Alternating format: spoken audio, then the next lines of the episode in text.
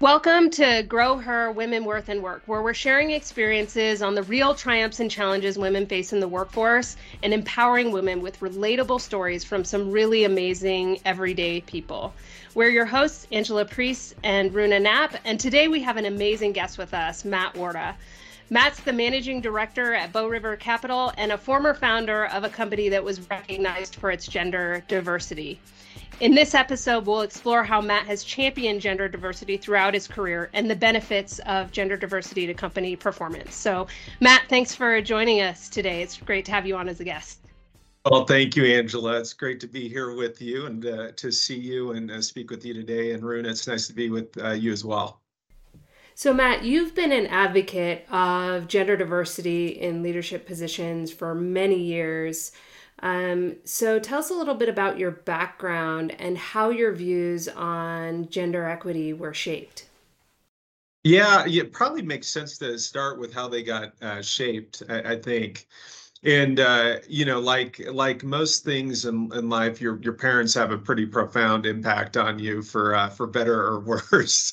and uh, fortunately uh, for in my case it was uh, it was for the better you know I, I think as i think about my dad and and i think about my stepmom uh, who are still married uh, many many years uh, later. Um, they uh, they just had a really great relationship. They had a very respectful relationship. They had a, a very loving relationship and it was a it was a true partnership.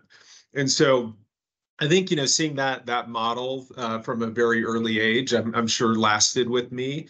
And then uh, I also uh, my my father-in-law, my mother-in-law had a very similar relationship, so it just seemed very natural that you know uh, you would have a uh, equal partnership with uh, with your your spouse, and and so I think that helped a lot.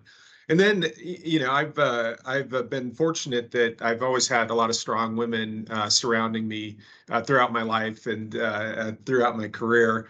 And I think about my mom, who uh, has always been on the cutting edge of things, whether it relates to technology or other kind of progressive uh, issues out out there. And she uh, and I really you know respect her for that. And you know, still in her 70s, she's like that. So. Uh, I, I, saw that from her. Uh, my stepmom was always a very strong woman, still is, and uh, didn't suffer fools, whether you're a man or a woman. So I, I saw that. Uh, I saw her model that. I had two uh, twins, uh, stepsisters who would keep me in my place if I needed it, but also were very good at protecting me and supporting me when, when I needed it. And then you know, my wife, I think, has a lot to do with it as, as well. She definitely keeps me in my place.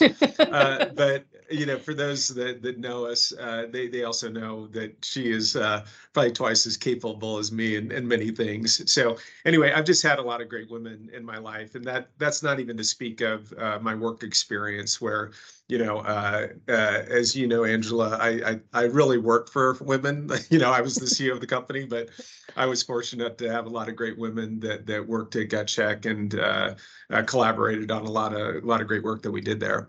And so I think that you know that foundation uh, for me kind of really shaped how I, I think about uh, things from a um, a gender diversity uh, perspective. And then, you know, I would say uh, really kind of how I came onto it in the workplace was really out of necessity, like any any good uh, good entrepreneur. You know, you you start a you start a company and there's uh, a lot of uh, you know a lot in, in front of the, you a lot of challenges in front of you and you know i don't think i really thought about it as diversity in the beginning as much as i need the best people around me to get accomplished what i need to get accomplished and I, I, you know, like uh, like most entrepreneurs, I, I failed my way into that. Uh, you know, I remember kind of in the early days that I was not making uh, great hires, and uh, I had a conversation with a friend of mine who had uh, run a company and scaled up his company, and he just really taught me the importance of hiring for values and having consistent values in the workplace.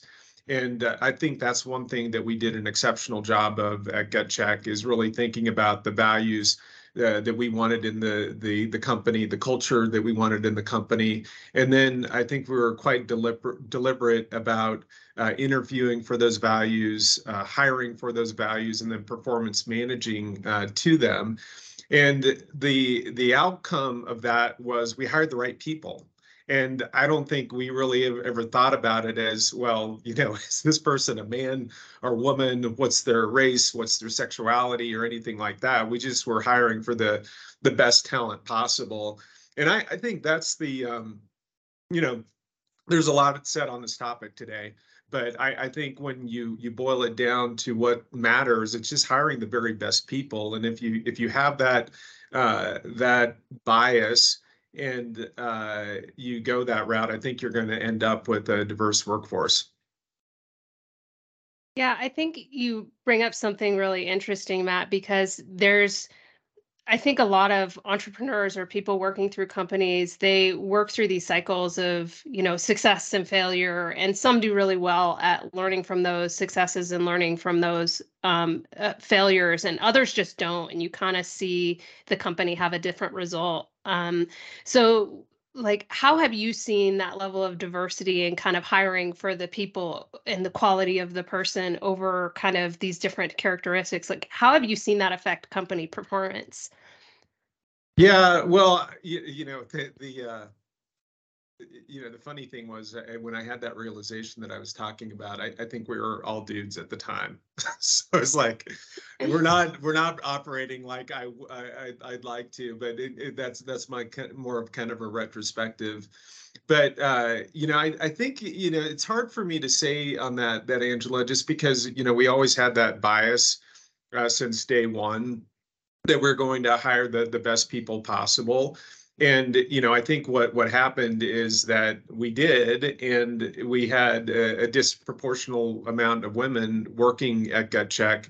And we also had a management team that was especially relative to the kind of the benchmark at the time you know uh, over indexed toward toward women on the management team. And all i can say is kind of empirically you know our results there were quite good. I think uh, you know for for a long stretch of time, and given you know most uh, companies don't get, get past you know the starting point, and we got you know past you know 20 million in revenue, which is uh, rarefied air in, in you know the uh, uh, the startup world. I, I, think by by definition that that worked quite well for us, and I have no doubt in my mind that if uh, I would have uh, gone down a different path and you know not not been into hiring the best people and not having that diversity then not that would not have happened. I know it wouldn't have. Uh, but i can't uh, i can't really kind of speak to kind of a you know kind of an a b test here where you know uh, it was uh, not diverse and then it was diverse and the, the difference between the two do you feel that maybe did some of that help with retention, like having that diverse team? Um, you know, whether intentional or not, did it help with retention of those folks that did fit in that class? Yeah, I, I think I think it did. I mean, in the in the the core of it was uh, again, I, I fall back to the values. You know, the the values and the culture of a company are so important. And and as I like to talk about it, it it's really kind of the operating system by which people know what to expect day to day in terms of you know the behaviors that are uh, that that are acceptable, the behaviors that are not and just how they need to show up in the, the workplace uh, from day to day. And I think because we were so religious about that, uh, uh, and we, you know, like I said, performance managed against it, then I, I do think it helped with the retention because nobody wants a random walk, right? Especially when you're in the you're spending time away from your friends and family in the workplace and working, you know, 40 plus hours a week. You don't want anything volatile. You don't want a lot of friction. you want to know what to expect every day. And I, I think, you know, going back to those values, uh, and being very cognizant of it, we were able to to retain people. I will tell you that the other thing that uh, that we did, and I'm not going to say we're perfect here, but but I think when times got tough, we we stuck to the values and uh, we let them be our guide. And and on this this topic of, of diversity and creating an environment where it can uh, flourish and be be healthy, we had uh, we got I think the the high point of our employee base uh, at GutCheck was uh, around 145 150 people at some point. And you're going to make some bad hires when you get you get to that that level. You're going to make some mistakes and we had uh, i remember a time or two that uh, i think if we dis- discussed the kind of fact pattern here we would all agree there was se- sexual harassment. And when the person that brought it to my uh, attention uh, brought this episode to my, my attention and she showed me uh, the fact pattern for it uh, it took us I, I, don't even think it took us 10 seconds to make a decision that we were going to remove this individual. And and it was you know it wasn't a diversity discussion it was hey one of our values is trust and respect right okay well this obviously violated that that uh, that value big time and along with a couple of others. And if we're going to uh, uh, have a culture uh, that that is durable over time, we've got to we got to you know make these uh, tough decisions. And and we we made that decision again within seconds, and we exited that person uh, within that day. And I think what that said to everybody is we care about this right and we are going to operate this way and and i think because when you do things like that you're going to have a uh, a safe uh, environment uh, for where not only your values uh, can flourish, but also diversity can flourish as well.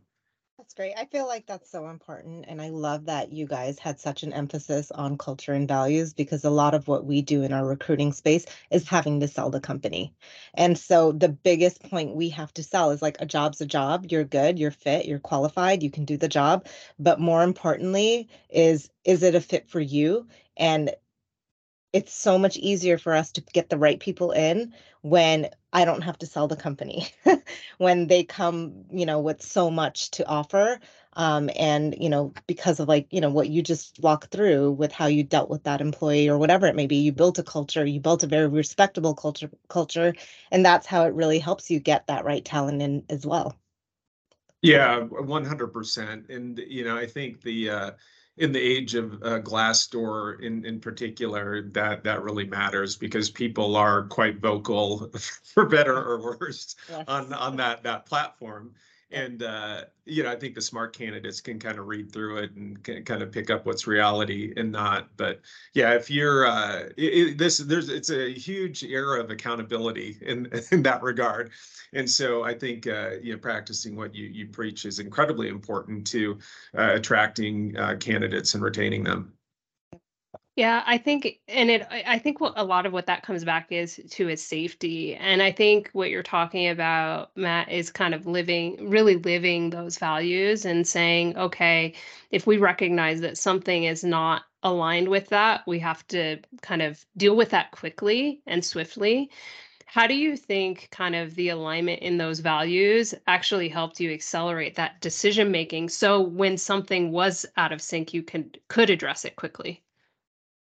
Uh, yeah, I think it's everything. Uh, yeah, I'm I'm a pretty simple guy uh, from from Kansas, and so you know having having uh, handy rubrics, having uh, you know a, a, strategy that that's clear, um, having values. You know that's the only way to to run a run a business because you have to have uh, these things again where uh, to the the person that's working there they don't see it as a random walk and they're not uh, confused every day by the decisions that executives are are making or the behaviors executives or ma- and managers are making.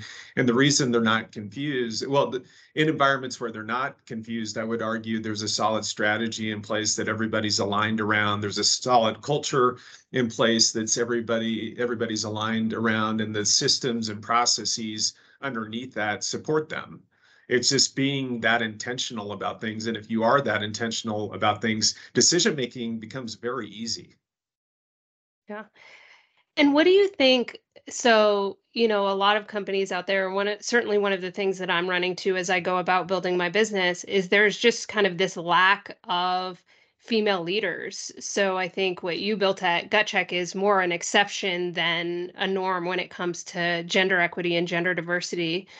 What do you think some of the barriers or challenges um, are that companies have in kind of getting to better gender parity?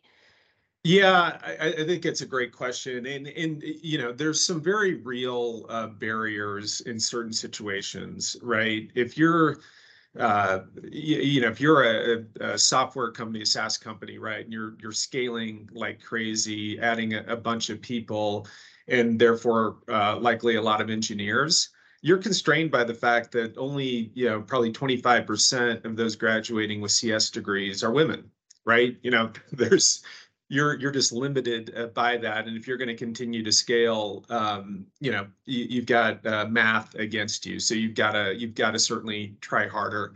I think that's one very real barrier. And in my case uh, you know if you think about uh, both of the the organizations I, have run uh, GutCheck included were marketing centric organizations there's more women uh, graduating with marketing degrees than engineering so i had I had, uh, I believe, an easier task uh, than, than most people in, in, in terms of creating that diversity. So I think that's a real barrier that that needs to be overcome, and you know everybody needs to be kind of wide eyes wide open about that. I think the other barrier is uh, is more problematic, and that is uh, that if you just come on to this uh, diversity and inclusion thing, you know you're you're behind. And you know i i think uh you know i i i'm proud that we were ahead of it. I, you know i don't know it doesn't seem like when i started the company angela or when you and i worked together that uh, D and I was uh, as prominent as, as it is now, and so we were ahead of the curve, right? But but even even then, you know, well, I'll, I'll, go back to the barrier, and then then I'll, I'll talk talk about another uh, anecdote. I, would say in terms of you know how you can um, and how we how we dealt with it and I, I think it got better over time but I, I think about uh, a situation in in this labor market where we've got such a tight labor market and really great uh, exceptional candidates can still have their pick. I know there's some squirreliness in the the economy and whatnot, but we still have very low um, unemployment and good candidates will uh, be able to do what they want to do. If I'm a woman and uh, I'm doing my diligence on a company that that I'm thinking about applying to or I'm interviewing at, and the entire executive team is males, you know, what would you guys do? Yeah, it, it's a huge turnoff because it's how much are you going to value what I have to say when you clearly i mean i think there are so many organizations where you can walk into and you can actually see the glass ceiling so you'll have strong female representation up to a certain point in the organization and then you kind of see yeah. it it just dis, it just dissipates it's gone and it makes it really unattractive because I think the qualities that women bring to the table are in some cases different. You know, there's studies that show that the emotional intelligence that gets brought into companies by having female leaders at the executive level is above and beyond what you have on purely male leadership teams. And so if I'm to come into an organization and be able to be authentic in who I am, it's going to be very difficult for me to do that if I'm the first entering that that space. 100% 100% i mean we all want to go somewhere where we feel comfortable and we we believe we can be ourselves and be our best selves in in the workplace and so i, I think i think that's a, a big uh, barrier and you know for for those individuals uh, there's a lot of catching up uh, to do and so uh, i you know that's that's a that's a barrier that I, I think is you know uh, I, it's probably not uncommon out there yeah, still. And I, I, right. And, you know, like I think a lot of times it is these women who leave because of, you know, they're having children or whatever it is they leave the workforce for and they're trying to come back. But I think it's important for companies to not have that mindset of, well, they need to start at square one again. Like that should not be the mentality. It's, you know, yeah, you've lost like several years, but it should be pick up right back where they, you know, left off. And by taking them back a few steps, they have a much longer hurdle to get through to get back up to the top. So I think, you know, and we see that. And it's like uh, a lot of companies who come to us and think that, oh, these women just must be cheaper because they've been out of the workforce for so long. Well, should they be starting at this level? No, they should be back here at that mid level that they left at. So I think that's a really important point too, because it does disproportionately affect women Yeah, I, I I totally agree with that that point, Runa. I I just can't imagine that you're you know that the skills that that you gained um, that that uh, you know I don't know what timeframes you're you're talking about, but uh, they're not going to atrophy uh, like yeah, that. And and exactly. um, it'll you know what I find is that uh, you know most uh, bright accomplished people quickly get back up to speed, even exactly. if they've taken a little time off. That's exactly right. So, so Matt, what advice would you give to other executives who are trying to create more gender diversity on their leadership teams or in their organizations? Yeah, you know, the, the one of the uh, the things that uh, we valued a lot at GutCheck was this idea of intellectual honesty. And I, I, think you know if you're if you're trying to create more diversity in the the work uh, place as an executive, you need to sit down and uh, do a little reflection in terms of why it's not more diverse, right? And be be very real about that. And I, I would then uh, lean on people that are in my organization that are critical thinkers and are going to be honest with me, uh, that have uh, a, a, more diverse uh, point of view on the world and uh, tell me what they think the barriers are for why uh, the organization's not not more diverse. And I, I, think it's that simple. And then it's uh, you know depending on how big the putt is or how difficult the putt is, you know there's there's probably a decent amount of change management uh, that needs to go go on there uh, in, in terms of uh, pivoting harder in, into diversity. And Angela, I'm sure you can give a dissertation on, on that topic at uh, some other some other pod that, that you that you have. But I, th- I think that's very real. You know, you want to be mindful of the people that are going to support that that move. You're going to want to be mindful of the uh, the detractors of that move. And then I would say, you know, it's it, it's like anything right? If if it's that important, just have focus on it, right? If you believe that diversity is going to be better for your business and there's going to be better business value created uh, with it, which we all do, or wouldn't be chatting here today, I suspect. but you know you've got to make it an evergreen rock you've got to make it an evergreen okr whatever your uh, you know your the your strategic framework is you've got to make it a, an evergreen thing that's important in nature and you've got to support it the right way from a resource perspective.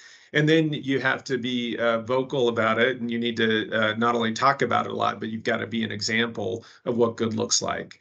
And so i think you know if if, uh, if somebody uh, were uh, to come to me and ask me for my advice on the topic that's what i would say. I mean there's there's no shortage of opinions on this matter of things to do to make your your workforce more more diverse but it comes down to uh, it comes down to some very basic things in my mind. It's like how do you run a business the right way? And how do you drive uh, success? And it's through a lot of focus and a lot of hard decisions and resourcing things the right way. It's the the basic principles of building a business I love that, Matt. Uh, so often it just comes back to like the basics. Just bring it back to the basics. Get the best people for the job. Focus on what you need to focus on to make your business successful. It's really simple. And and you know, if you're not getting the best people for the job, make sure that your pool make sure that you're looking in the right pools. Um uh, yeah, I, th- I, think that's right. You've got to look at the whole recruiting cycle uh, there, right?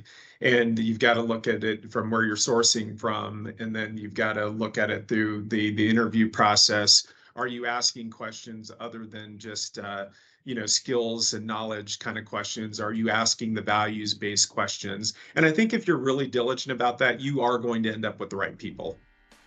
Yeah. So Matt, with that, any final thoughts that you want to leave our listeners or viewers with? No, th- this was a lot of fun. I, I really appreciate the, the opportunity to, to speak with you, Runa, and uh, to speak with you, Angela. It's a, uh, it's a, a great uh, thing what you guys are doing, and I look forward to listening a lot more of your podcasts in the future. I love it. I love it. Well, that brings us to the end of this episode of Grow Her Women Worth and Work. Thank you, Matt, for taking the time. I know you're super busy, so I appreciate you sh- sharing your journey as an ally with us. Um, and we really appreciate the time. It's been a great conversation. Yeah, it was a pleasure. Thank you. Thank you.